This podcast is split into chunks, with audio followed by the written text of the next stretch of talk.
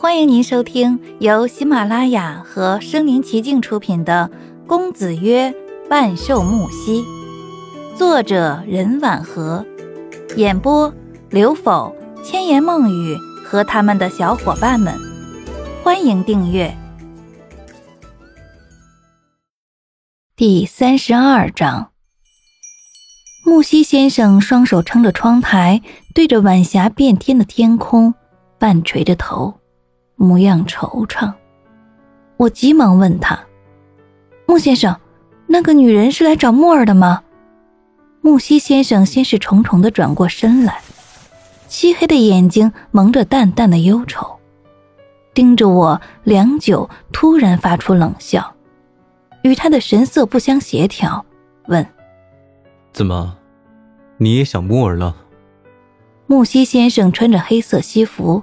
像是刚参加过什么活动，还戴着黑色领带，头发乌黑，抿在头上，似是喷了东西，滑腻柔软，一身的贵族气质。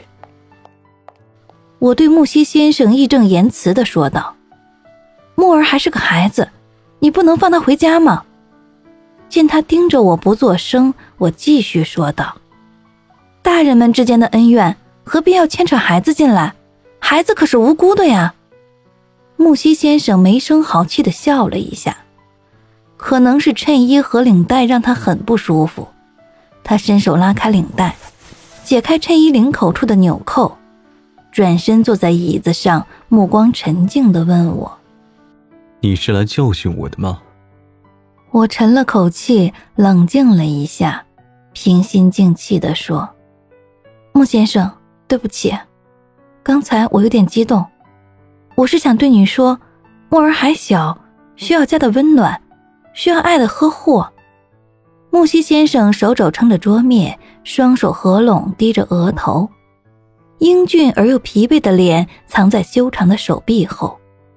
我从侧面看到他半闭着眼睛，在思考着什么。他深沉的样子让周围的空气瞬间变得安静。良久。木西先生低声问道：“你觉得我是个什么样的人？”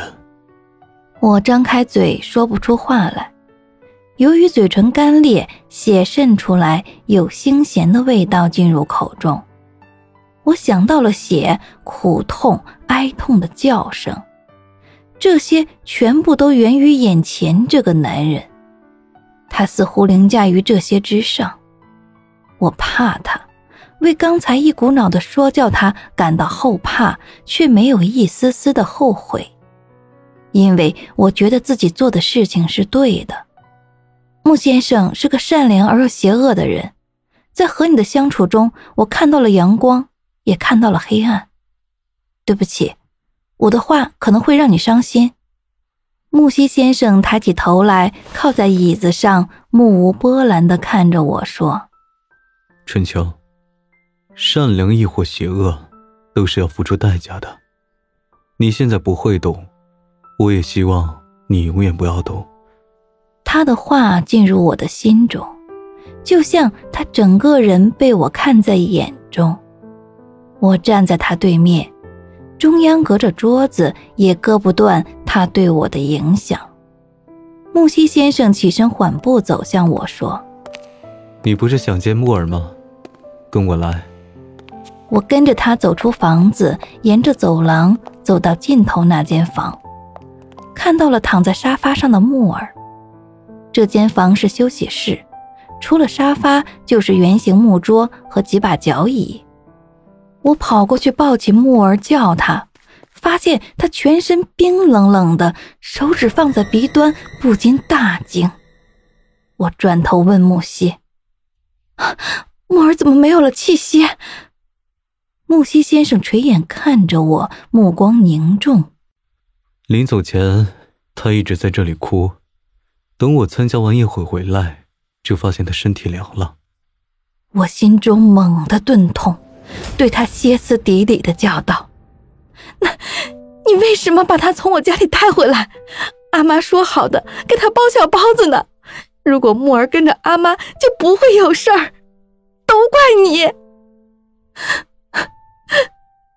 我抱着木耳，哭得痛心。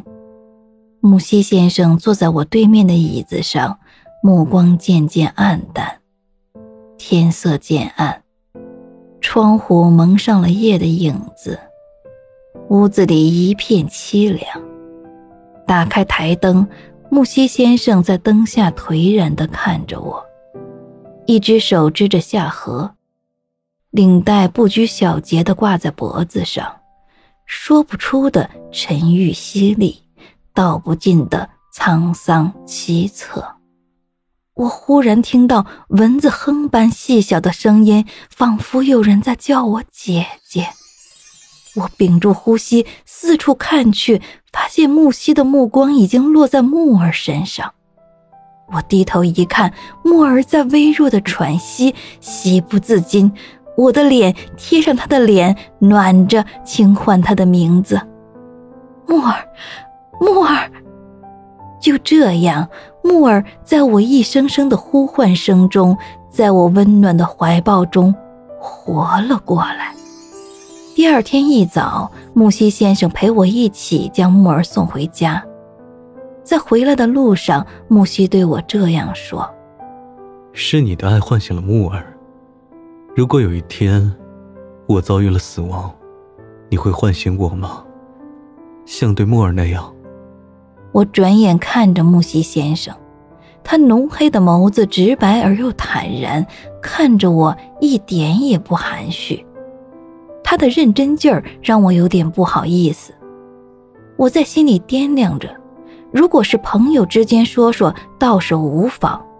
若是另有意图，我回答的还是要谨慎一些，以免生出误会。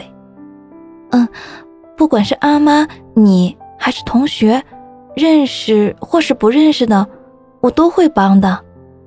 木西先生转眼看向窗外，身上散发着淡淡的失落，对我的回答不甚满意。车里一度陷入沉默。我的心中也莫名其妙地泛起酸楚。昨晚我在乐天会抱着木儿一夜没有回家，一早要送木儿回去也没有胃口吃东西，胸口有点不舒服。我问他：“穆先生，我可以打开车窗吗？”他点点头。我打开一丝窗缝，大概有两寸的距离。送我上学的路上，沿途有很多学生，要么步行，要么汽车。离学校门口越近，人越多，越稠密。木西先生看着沿途晨光中的学生，眯起眼睛，目光淡淡的。就在车缓缓停下时，安竹的声音突然从窗缝传来：“春秋，安竹。”我立马打开车窗。安竹黑溜溜的眼睛往车里瞅了一眼，猛地就看到了木西先生。因为吸气过猛，他的胸口瞬间鼓胀。本集播讲完毕，欢迎点赞、收藏，写评论，还有红包可以领哦。